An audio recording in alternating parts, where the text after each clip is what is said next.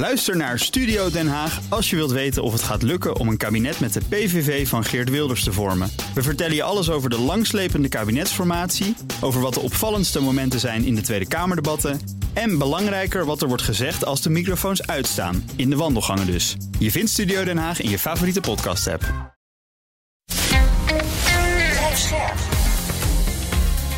BNR Nieuwsradio. Boekestein en De Wijk. Hugo Reitsma. Divisions without artillery. Companies without rifles. Rifles without bullets. At the front, defeat. Disorganization. At home, poverty, exceeding even previous Russian experiences. Finally, in March 1917, a demonstration in St. Petersburg starts over a simple demand for a higher bread ration, gets out of hand. The Tsar reacts in customary fashion, turns his troops loose on the demonstrators, but something goes wrong. The army joins the people. With incredible swiftness, the Tsar's regime falls. Het kan lang duren en dan ineens voorbij zijn. Waar is het breekpunt van Poetins regime? Dat bespreken we bij Boekestein en De Wijk op zoek naar de nieuwe wereldorde. Met schrijver en oud-Rusland-correspondent Pieter Waterdrinker. Vanuit Frankrijk, welkom. Goedemorgen. Hoe gaat het met je, Pieter? Nou, aangezien mijn leven toch vervlochten is met Rusland... is het sinds februari nogal enigszins getroubleerd, moet ik zeggen. Ja, jij bent uit Rusland weg moeten gaan, net zoals na jou veel Russen. Nou, moeten gaan, ik ben weggegaan, ja. Dat ligt vrij gecompliceerd, maar ik ben daar sinds februari niet meer. Dus ik ben 6 maanden ontheemd in bepaalde opzichten. Maar leef je nou een ballingschap in Frankrijk, Pieter? Ja, dat klinkt heel mooi en dat is eigenlijk ook zo, omdat ik het geluk heb dat ik hier in een huis kan zitten. Dat heel mooi is, maar... Ja, al mijn boeken, mijn spullen, mijn brieven... eigenlijk mijn hele leven dat ik de afgelopen kwart eeuw in Rusland heb opgebouwd... ligt toch daar in Sint-Petersburg.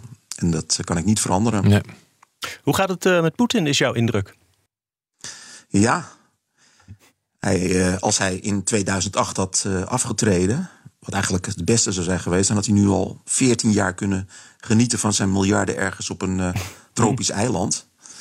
Dat heeft hij wegens zijn ambities niet willen doen. En het staat er natuurlijk slechter voor dan ooit in zijn 22 jaar dat hij aan het bewind is. Dat is wel duidelijk. Maar wat is dan dat slechte? Over de fysiek hebben we het niet meer van hem. Hè? Eerst was het altijd het verhaal van is hij ziek. Maar enfin, die vraag laat iedereen opeens rusten. Maar wat zijn machtspositie betreft zie je natuurlijk gewoon aan alle kanten de deuken. Ja, dat brokkelt af. En wat is voor jou dan... Het belangrijkste signaal daarvoor? De oorlog gaat niet goed. Nou ja, dat is natuurlijk 1 punt. Dat zou dan een oorzaak kunnen zijn om de hele cascade aan evenementen in werking te stellen. Maar wat zie jij gebeuren op dit ogenblik rond Poetin? Ik heb het eerder zo genoemd dat het gevennis, de schilderij van Poetin... dat eerst krakelé ging vertonen en dat krakelé wordt nu steeds... talrijker en heviger en dieper ook, zou je kunnen zeggen. We hebben het al gehad over de fout die hij heeft gemaakt... de inschattingsfout, dat hij met een Friese vrolijke kriek... in februari Kiev zou veroveren. Dat was de eerste fout. En ik denk de tweede grote fout was natuurlijk gewoon die mobilisatie. Dat heeft nu zo'n grote repercussie gekregen. Ik spreek vaak met de Russen natuurlijk. 700.000 zijn weg...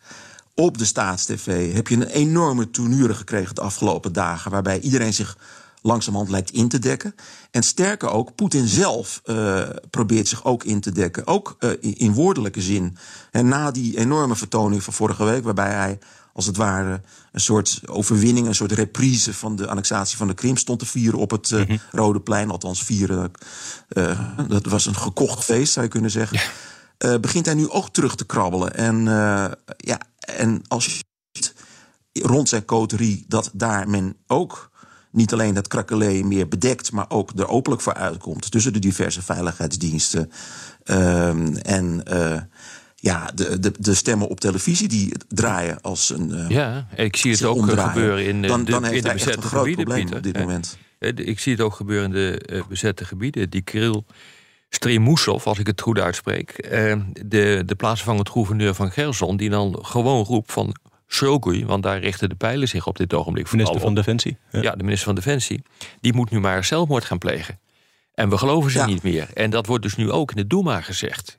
Dat is toch wel echt heel bijzonder wat hier aan de hand is, hoor. Hoe duid jij dat? Nou ja, dat is ook de Dostojevskiaanse taal, zou je kunnen zeggen. En hier tekent zich ook meteen een soort cultuurverschil af.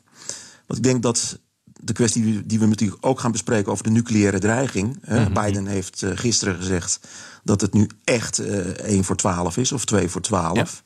Ja. Het ene verhaal is natuurlijk dat Poetin in zijn gekte rationeel is, dus eigenlijk een rationalist is. Maar het zou ook wel eens kunnen zijn dat de rationalist langzamerhand de messianist is geworden. En wederom dat Poetin ook Dostojevskiaanse trekken gaat vertonen, die hij tot dusver niet heeft vertoond overigens, maar zijn omgeving wel. Maar wat zou dat kunnen betekenen, Pieter? Kan dat betekenen dat je zoiets hebt van, als ik ten onder ga, dan gaan we allemaal ten onder? Inclusief de westerse wereld? Wat is dit? Hoe kijk je daar tegenaan? We kunnen het ons eigenlijk niet voorstellen, maar het is een soort eigenlijk een literaire vraag van of Poetin bereid is tot een soort Dionysische ondergang. Je zou zeggen op basis van de afgelopen 22 jaar dat hij de rationalist blijft.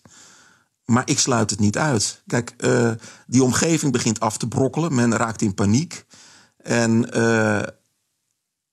alles is onvoorspelbaar geworden. Ik heb natuurlijk het uiteenvallen van de Sovjet-Unie meegemaakt. Mm-hmm. Ik was daar in eind jaren 80... En ook had niemand kunnen voorspellen wat daarna kwam. En ik denk dat we daar weer in zitten. We zitten in een totaal in een zwart gat te kijken, waarvan niemand weet wat er werkelijk gaat gebeuren. En waarschijnlijk zelfs ook niet de protagonisten zelf. Ik denk dat er enorm geschreeuwd wordt in het Kremlin. Dat er enorm paniek is in tal van regionen. Dat men ook elkaar de schuld gaat geven al. Dat is al, dat is al bezig, Pieter. Dat gebeurt al op dit ogenblik. Jazeker. Als je ziet de grote baas van Wagner, wat die allemaal roept.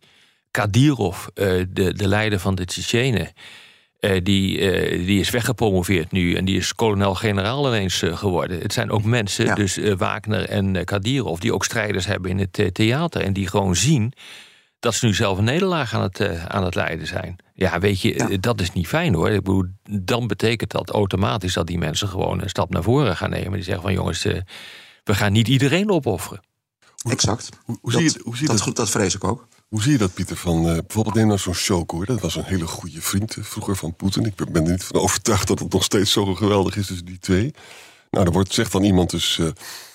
die Shoigu moet maar een kopje kleiner worden gemaakt. Je ziet dus het mechanisme dat de mensen om Poetin heen heel erg worden bekritiseerd. Poetin durven ze nog iets minder. Maar ja, dat kan er ook toe leiden dat Shoigu zelf gaat denken van... ja, alles gaat fout nu.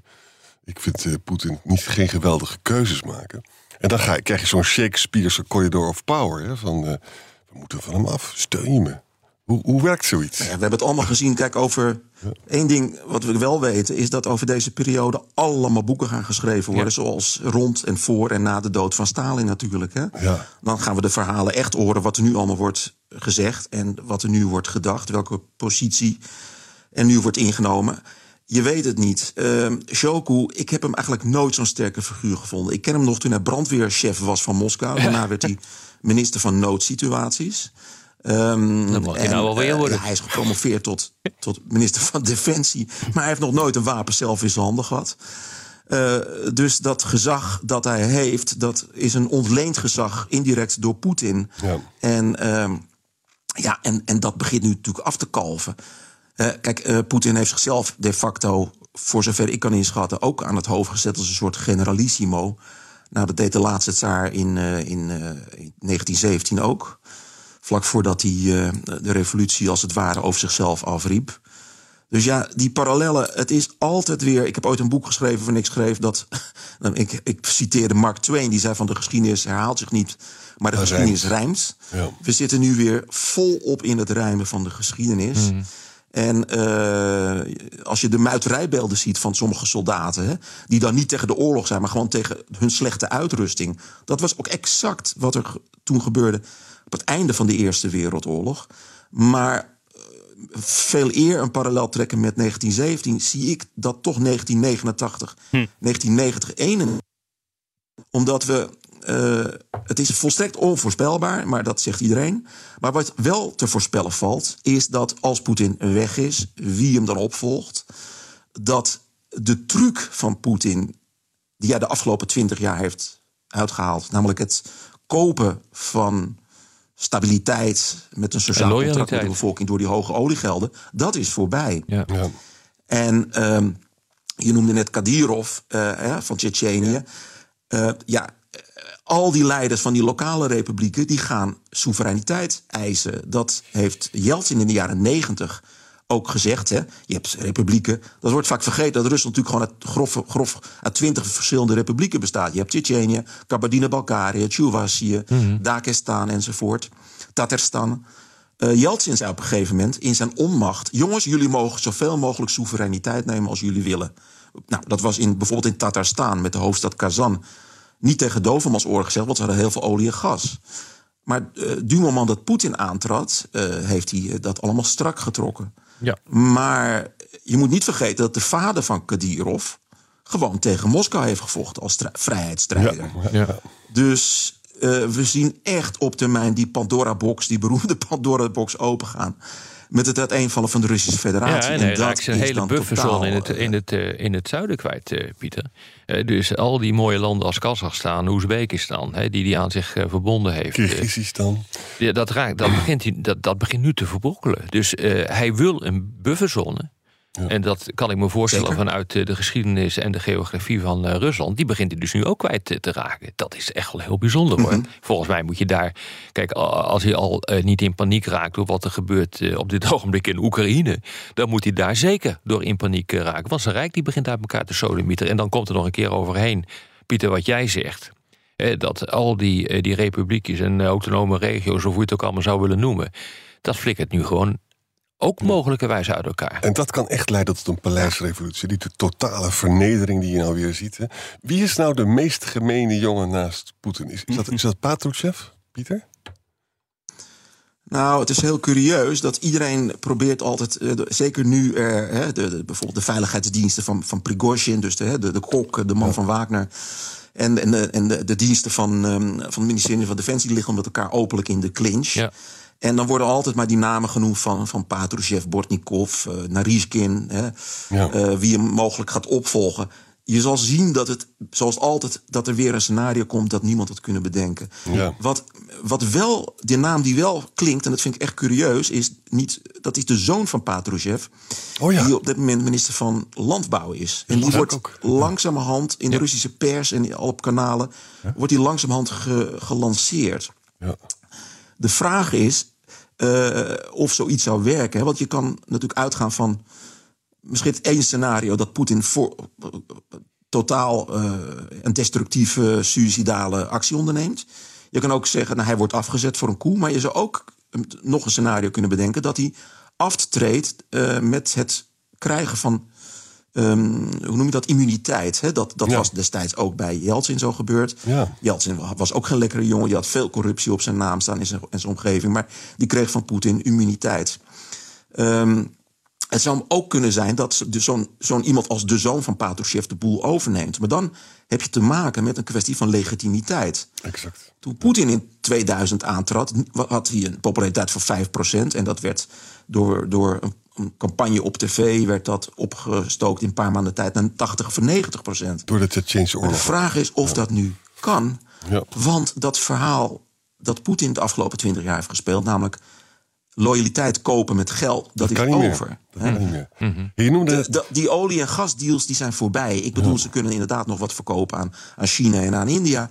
Maar dan is het grote geld, het vergiet dat Poetin al die jaren boven zijn hoofd hing, waarin iedere dag miljarden dollars werd gegoten, en dat hij dan kon uitdelen als een tsaar naar believen. Dat spel is voorbij.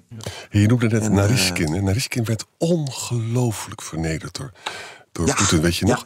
Die man heeft dus een verschrikkelijk groot motief. Hè? Want die is gewoon helemaal kapot gemaakt voor het oog van de wereld. Maar hij is toch nog in office, zoals dat in Amerika heet. Hij is nog in office, ja. Nou ja, dus het kan natuurlijk ook gewoon zijn voor de bühne.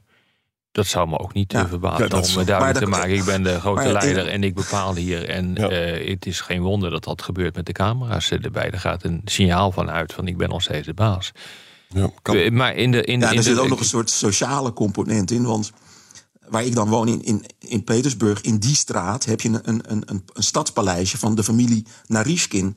En Naryshkin komt van een adellijke familie, zal ik maar zeggen. Mm-hmm. En Poetin komt uit een communalka vandaan, weet mm-hmm. je wel. Dus dat is ook nog iets, een soort sociale troef, dat Poetin hem dan kan vernederen. Maar we zitten in het Kremlin natuurlijk, er zitten zoveel dwarsverbanden. En we dachten altijd dat het monolithisch is, maar dat is natuurlijk al lang niet meer zo. Ja. Maar als jij nou met jouw kennis van de ziel van Rusland en een beetje kijkend in de hersenpan van Poetin dus nagaat van hoe hij hieruit zou kunnen komen. Wat zijn er dan vanuit zijn perspectief, hè, want we kijken altijd maar vanuit Nederlands perspectief wat hij allemaal zou moeten gaan doen. Maar het is natuurlijk veel interessanter om te kijken welke mogelijkheden, welke opties Poetin heeft in de huidige situatie. Kijk, hij heeft nog niet verloren in Oekraïne. He, ook als ik op Twitter volg wat er allemaal geroepen wordt, dan is het eigenlijk bijna een done deal. Maar de Oekraïners hebben nog steeds gewoon meer dan 1000 kilometer te gaan. He, dat wordt vaak vergeten, maar ze krabbelen hier en daar aan de grenzen van de bezette gebieden. Maar ook door de hele discussie over de annexatie is gewoon echt het speelveld veranderd. Dus zeg maar in die nieuwe situatie, Pieter, wat denk jij dan dat Poetin vanuit zijn perspectief nog zou kunnen? Nou ja, zoals ik eerder zei, ik denk dat hij de tweede fout na 23 februari... überhaupt de inval, de invasie. Ja, klopt. Met die hele show vorige week op het Rode Plein. Dus die moet je erbij pakken. Die moet je erbij pakken. Dus dat heb je gezegd. Dat is tamelijk dom geweest wat hij daar gedaan heeft. Ja, daardoor heeft hij echt nog meer tegen de muur gezet. En hij heeft zich verplicht tot een zege. Dus hij kan niet meer terug. Kijk, het is altijd zo dat... Ja, je kan honderden historische parallellen trekken. Maar goed, in 1905, de Russen verloren van de Japanse vloot. Was de eerste revolutie van 1905. Als tsaar, als leider, kan je niet in zo'n land waarin het machismo, hoe heet dat, heerst, kan je niet verliezen. En je verliest als je de inzet eerst op tafel legt. En dat heeft hij nu gedaan door die 4 republieken, althans de jure, te annexeren. Mm. En daardoor heeft hij zich nog verder in een hoek geduwd. En ik begrijp het wel, maar hoe kom je dan uit die hoek? Vanuit zijn perspectief en geredeneerd vanuit een autocratie die Rusland is. Hoe kom je daar dan uit? Ja, je vraagt het mij eerlijk. En ik denk, er is geen uitweg. Alleen maar naar voren. En wat is naar voren? Ja, in dat geval, ik ben van stonden af aan heb ik geloofd in die nucleaire optie. Omdat dat in zijn gekte toch rationeel past. Dat er geen uitweg is en dat hij ook bereid is tot ondergang. Dat hij dus de rationalist, dat hij een messianist is geworden. En dan zegt van oké, dan maar niet. Ja, als je Pieter, als je het dus inderdaad zo bekijkt, dan denk ik dat gaat kloppen. En hij kan nog een paar dingen die nu doen. Je ziet dus nu oorlog, die zie je nu verschuiven naar een keiharde economische oorlog met het Westen. Je ziet dat hij burgerdoelen gaat aanvallen. Dat zijn gewoon terreurbombardementen, zoals we die ook tijdens de Tweede Wereldoorlog hebben gezien. Hij probeert te houden wat hij heeft in Oekraïne. Op een aantal punten gaat dat best oké, maar op een aantal punten ook niet. Ja, en dan als jij dus niet bereid bent om te zeggen van oké, sorry foutje, ik trek me terug. Ja, en dan is de allerlaatste optie is inderdaad kernwapens. En ik vrees dat Biden dat ook ziet. Ja, en ik vrees dat Biden meer informatie heeft over de stappen die daartoe al worden gezet dan wij. Sterker nog, Biden zit zelf aan de knoppen. En onze grote vriend Poetin zit ook aan de knoppen. Dus je hebt 2 mensen die aan de knoppen zitten die dit soort taal uitslaan. Nou, hartelijk gefeliciteerd, wereld. Het is totaal James Bond. Ik bedoel, dat vlak na het uitbreken van de oorlog heb ik al gezegd dat Poetin een soort villain, een slechterik in een James Bond film is geworden. Hm. En behalve de laatste James Bond films liepen alle eerder James Bond films goed af. Maar... Er is ook nog een optie, jongens, dat het kernwapen het probleem ook niet oplost. Hè? Je kent de escalatieladder eerst boven het Arctische gebied of boven Slangeneiland. Geen fallout, dan de inzet van een tactisch kernwapen in de Donbas. Heeft ook militair niet zo heel veel betekenis. verder escaleren is gewoon echt suïcidaal. Dus dan is hij die kaart ook nog eens een keer kwijt. Mijn vraag aan jou, Pieter, is deze. De Russische spindokters kunnen zo goed liegen en bedriegen en weet ik allemaal niet. Mm-hmm. Is er ook nog iets te bedenken van, je houdt maar een heel, ik noem maar wat geks, je houdt maar een heel klein stukje Donbas, hè? En dat je dan gewoon teruggaat en dan ga je praten. En dan hoop je nog wel dat je de Krim houdt. Dat lijkt me een ramp als je de Krim niet meer hebt. En dat je er vervolgens spint van we hebben gedenazificeerd en zo. En de oorlog, dat ging misschien niet helemaal goed. Maar het is nu over, fijn hè. We hebben geen oorlog meer, heerlijk, hiphoi, zoiets. Nou, er zijn twee taboevragen, denk ik, hè, als je het over Rusland hebt. De eerste vraag, die kan je eigenlijk niet meer stellen. Maar die zal door historici later toch gesteld worden. En ik ga hem ook niet verder beantwoorden. Maar had je dit hele conflict kunnen voorkomen? Mag nu niet eens gevraagd worden. En de tweede vraag is, als je afstevend op een nucleaire Armageddon, zoals Biden dat ook omschreef, moet je dan ook niet een beleid voeren om eruit te komen? Of ga je er recht tegen in? Ja. En dat is natuurlijk een vraag die we... Ja goed, de parallellen met de Cuba-crisis zijn ook evident. Maar dat is ook maar op een haar na goed gelopen. En Poetin vecht voor zijn eigen overleven, voor zijn regime. En wij vechten voor onze principes en voor het Oekraïense volk. Maar zeg het maar. Ik zie geen uitweg. Nee, ik ook niet. Dit gaat hoe dan ook. Normaal gesproken ben ik redelijk creatief op dit gebied. Al zeg ik het zelf. Maar ik zie hem ook niet hoor. Ik zie hem echt ook niet. Maar wat ik dan mis in wat ik dan lees of verneem hier... is dat het toch bijzonder... en die vraag is toch wel heel van belang... dat we toch na moeten denken over dat Rusland na Poetin of enzovoort. Hè? Ja.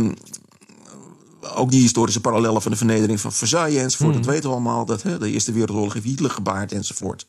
Er is ook een ander Rusland, niet alleen mogelijk... maar er bestaat ook een ander Rusland. Alleen hoor je ze niet, hè? Je ziet dus nu, elke Rus is natuurlijk slecht en elke Oekraïner is goed, bij wijze van spreken, maar er zitten heel veel nuances tussen. En we zouden eigenlijk nu al, maar misschien wordt dat beleid nu al gemaakt hoor, ook actief dat deel van Rusland nu al moeten mobiliseren. Nee, om te zeggen, jongens, als die Poetin weg is, dan laten we jullie, we helpen de Oekraïners, maar we helpen jullie ook. Want als dat niet gebeurt, dan is het grootste land ter wereld ligt helemaal als een spartelend insect op zijn rug. En dan krijgen we nog meer ellende. Ja, laten we hier ik vraag me af of die visie er wel is. Ja, laten we hier in de podcastdeel nader op ingaan. Voor de radio moeten we alweer afronden. En heb ik dus genoteerd dat aan de hand van Dostojevski, Shakespeare, Dionysus, Mark Twain en Waterdrinker... wij op dit moment geen uitweg zien. Typerende uitzending is het weer geworden. Op de podcast zeg ik voor de radioluisteraar gaan we langer door met luisteraarsvragen. Luistert u op de radio, dan verwijs ik naar Boekestein en De Wijk.nl of uw favoriete podcast. Luisteraar Otter vraagt... waarom lijkt de druk op Poetin alleen van hardliners te komen... en niet van realisten? Het Russische leger leidt zowel qua mensen als materieel monsterlijke verlies... en de legerleiding wordt als kop van jut gebruikt. De legertop moet toch in staat zijn de leider te vervangen? Ja, nee, jongens. Op Twitter circuleren dit soort tamelijk... simplistische voorstellen rond, dan moet er echt wel wat gebeuren. Wil dat kunnen? Ik lees ook van, dan stuur je toch special forces op hem af en dan dood je hem toch. Realiseer je dat, maar Pieter die moet maar met me aanvullen of me corrigeren.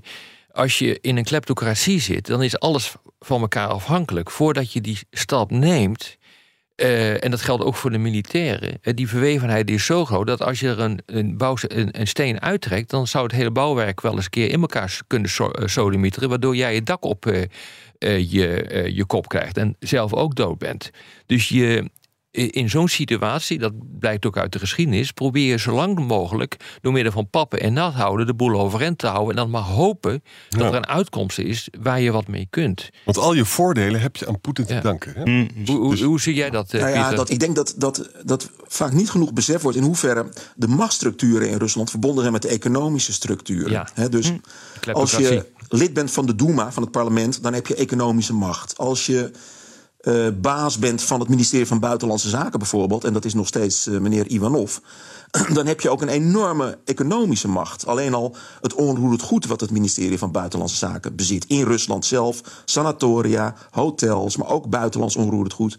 Dus je bent meteen ook een mini-oligarch als in staat van dienst, zou ik maar zeggen. En ik heb dat gezien dat toen Poetin aan de macht kwam, had je achter het huis, ik woonde vlak achter Lubjanka, het KGB-hoofdgebouw, FSB nu, in Moskou, dat je een restaurant. Daar stonden allemaal hele kleine autootjes. En in een paar maanden tijd, nadat Poetin aan de macht kwam, en dat restaurant werd bezocht door KGB, FSB... Stonden hele grote auto's. Stonden er allemaal zwarte Mercedes'en en de duurste BMW's. Dus je zag al hoe Poetin het geld meteen naar die machtsstructuren. En dat deed hij niet alleen in Moskou, maar over heel Rusland, in de grote steden. Als je naar het FSB-gebouw ging, dan zag je een wagenpark om je vingers weer af te likken. Dus als we het hebben over de rivaliserende machtsstructuren, die bestaan er wel, maar ze zijn ook altijd met elkaar verbonden. Ze hebben altijd weer gemeenschappelijke aandelen of belangen, rechtstreekse belangen in bedrijven enzovoort. Dus die machtsstrijd in Rusland is ook altijd een economische machtsstrijd. Dan sluit het hier op vraag van Captain Can, denk ik dat dit de naam is. Die zegt, hoeveel betrouwbare mensen heeft Poetin nog om zich heen met missers op dit niveau? Hoe zit het met de kwaliteit van zijn entourage? Nou, dat is eigenlijk een verlengde van de vorige vraag. Ja? Je bent van elkaar afhankelijk. Dus je moet proberen elkaar enigszins vast te houden. En als er geen redder meer aan is, dan loop je weg. Dat is in elke dictatuur is dat zo. En wat Poetin ook doet, dat hij gewoon generaals at random ontslaat ongeveer. Mm-hmm. Lijkt wel een beetje Stalin. Maar goed, het is chaos. Een teken van, nou ja, niet helemaal natuurlijk, maar een teken van, dat gaat ontstaan waarschijnlijk. Maar een teken van grote zwakte is natuurlijk zijn micromanagement van de operatie in Oekraïne zelf. Als je dat gaat doen en je gaat tegen je generaals zeggen in de buurt van Kherson, je mag je niet terugtrekken, want je moet dat gebied ten koste van alles verdedigen. En je moet blijven aan de westkant van de Dieppe. Terwijl de generaal zegt, dat moeten we niet doen, want die Dieppe die moeten we gebruiken als verdedigingslinie. Dan heb je echt een probleem, hoor. Daarmee jaag je gewoon je militaire apparaat op stangen. En dat is echt levensgevaarlijk. Op het moment dat leiders zich met de uitvoering van een operatie gaan bemoeien, dat is meestal een teken dat het echt helemaal fout begint te lopen. En als de meerderheid van de generaals bereid zijn om elkaar te steunen, plus de FSB, dan heeft Poetin een gigantisch probleem, Pieter. Wat vind jij daarvan? Nou, ik denk ook dat die veiligheidsdiensten zelf ook een probleem hebben. Wat bedoel ik daarmee? Ik denk dat Poetin zich zodanig in de hoek heeft gemanoeuvreerd met zijn hele systeem. Nogmaals, die ondergangstheorie van mij. Ik wens het niet. Ik hoop dat er een deus ex machina komt. Maar, kijk, het verhaal van de koep, een staatsgreep enzovoort. Ik acht dat niet groot. Ze zitten allemaal in het complot. En degene die dan aan de macht komt, die heeft anders dan Poetin geen enkele legitimiteit. Ja, dat zou dus een absolute terreur betekenen. En ik denk dat zelfs het Russische volk, die het nodige gewend is, dat niet zal pikken en slikken. Dus ja. Over het volk gesproken, Jeroen van Gerven vraagt, stel dat Rusland een goed functionerende democratie was, hoeveel Russen zouden dan op Poetin stemmen en hoeveel op een pro-Westerse partij? Nou, er wordt altijd gezegd dat de enige nog onafhankelijke peilingsbureau Levada zegt dat en dat en dat en dat. Er zijn zoveel stukken over geschreven, over de betrouwbaarheid daarvan. En laat ik dan maar gewoon op mijn eigen ervaringen afgaan. En wat ik hoor vanuit Rusland is dat heel veel mensen natuurlijk gewoon door Levada worden gebeld en dat 9 van de 10 meteen neerleggen. Mm-hmm. Dus die willen gewoon niet antwoorden. Dus je krijgt altijd natuurlijk een vertekend beeld van, als je 10 mensen belt en 9 nemen niet op, maar die ene wel, dan krijg je sowieso een vertekend beeld. Dat is één ding. Tweede ding is dat de vraagstelling natuurlijk vaak van belang is. Als je een Rus vraagt van, bent u ervoor dat Rusland zijn belangen verdedigt in het buitenland, dan zullen ze vaak zeggen, ja, dat ben ik voor. Als je de vraag stelt, vindt u dat Russische soldaten Oekraïense vrouwen en mannen mogen vermoorden en verkrachten en plunderen, dan zal geen enkele Rus zeggen, ja, daar ben ik voor. Dus die opiniepeilingen die zijn echt met de nodige korrels zout te nemen. Maar in hoeverre, wat Pieter, werkelijk wordt vergeten. Ja, maar in hoeverre is het nou zo dat die Russen vooral naar hun eigen media kijken? Naar de traditionele media, de Russische televisie. Wat nou toch ook niet uitblinkt in objectiviteit. Russische kranten lezen. Dat moet toch ook iets met een bevolking doen? Ja, nou kijk, helaas is het zo dat het grootste gedeelte van de bevolking lethargisch is. Ja. Die zijn echt bezig met overleven. Ja. Dus ze werken, hebben een normaal bestaan. Vaak heel erg moeilijk. En dan ploffen ze 's avonds neer op de bank en doen de televisie aan. En het gekke is, ik heb daar zo lang gewoond dat toch, ook al weet je dat het leugens zijn, dat het propaganda is. Heel veel Russen hebben ook nog de Sovjet-Unie meegemaakt. Ze wisten ook dat het propaganda was. Je neemt er toch wat van mee. Ja. Maar ik ben ervan overtuigd dat het met de populariteit van Poetin is zoals met de populariteit van het Nederlands elftal. Zolang het Nederlands elftal wint, dan zijn de straten vol oranje ballonnen en slingers enzovoort. Ja, ja. Wordt de eerste wedstrijd verloren, dan zijn de eerste ballonnen al weg. En liggen ze uit het toernooi, is alle oranje paraphernalia zijn weg. En liggen er hooguit nog wat snippers op de straattegels. En dat gaat ook met Poetin gebeuren. Dus die populariteit van hem is aan de ene kant te wijten, en dat moeten we ook niet vergeten, dat Poetin natuurlijk in de eerste jaren van zijn presidentschap welvaart heeft gebracht. En wat dan heet een zekere stabiliteit, een sociaal contract. Het wordt allemaal beter. En dat geleidelijk over is gegaan van een autocratie naar een dictatuur en nu een fascistische dictatuur. En Russen zien dat ook natuurlijk. En ik denk dat uiteindelijk ook het Poetin-tijdperk en de parallellen met de historie zijn er ook, zal worden beschreven, zoals nu heel veel boeken in boeken wordt beschreven hoe het was onder de Sovjet-Unie. Mm. Maar dat zal later naar buiten. Ja.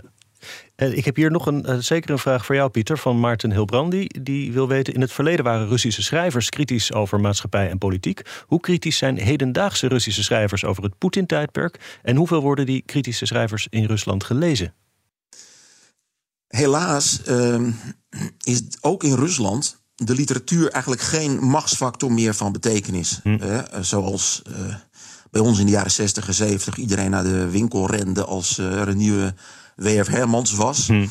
Of zoals in de Sovjet-tijd, in de tijd van de samizdat, dat boeken zelf werden uitgegeven, illegaal en overgetypt werden en in Russische appartementjes en datjas van hand tot hand gingen. De eerste manuscripten van Solzhenitsyn enzovoort. Toen had de literatuur nog een machtsfactor. Er zijn een aantal schrijvers die het Poetin-Rusland hebben beschreven. En die ken ik ook wel. Heel veel, het gros zou je kunnen zeggen, is weggegaan. Die woont in de emigratie en hebben eigenlijk geen invloed. Een grote schrijver, Boris Akunin, hij schrijft een soort detectives, maar op een heel hoog niveau. Die is een van de grootste Poetin-criticasters en zo zijn er wel meer. Dus literatuur heeft helaas eigenlijk geen enkele betekenende factor in het hele Poetin-tijdperk. Ja. Emperor Romanov Sanchez, kennelijk een luisteraar van ons, die vraagt: welke lessen zijn voor het post-Poetin-tijdperk te trekken uit de manier waarop na de Tweede Wereldoorlog is omgegaan met Duitsland? Kunnen of moeten we proberen toch een window of opportunity te vinden om de Russen tegen onze borst te drukken, hetgeen in 1991 niet is gedaan? En zou Oost-Europa dat ooit pikken? Nou ja, weet je, dit is wel een belangrijke vraag. En dat heeft te maken met wat we eerder hebben besproken in deze uitzending. Van hoe ga je met Rusland op termijn? Kijk, wat er in de jaren 90 is gebeurd.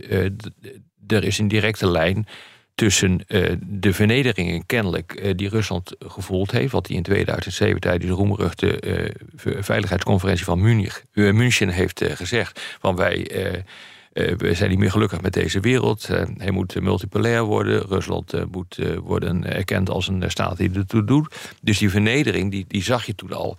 Wat er nu gaat gebeuren, is eigenlijk precies hetzelfde. Dus je krijgt 2 vernederingen binnen 30 jaar. Als Poetin onderuit gaat. Het grote probleem is, en dat vind ik echt een heel groot punt, wij zijn niet verantwoordelijk voor de ineenstorting van de Sovjet-Unie en de chaos die daarna is ontstaan. Wij zijn niet verantwoordelijk voor het feit dat Poetin het stomzinnige besluit heeft genomen om Oekraïne binnen te vallen met enorme internationale repercussies. Ik zit echt met de vraag van hoe moet je daar in godsnaam mee omgaan? Met zo'n land die dit overkomt.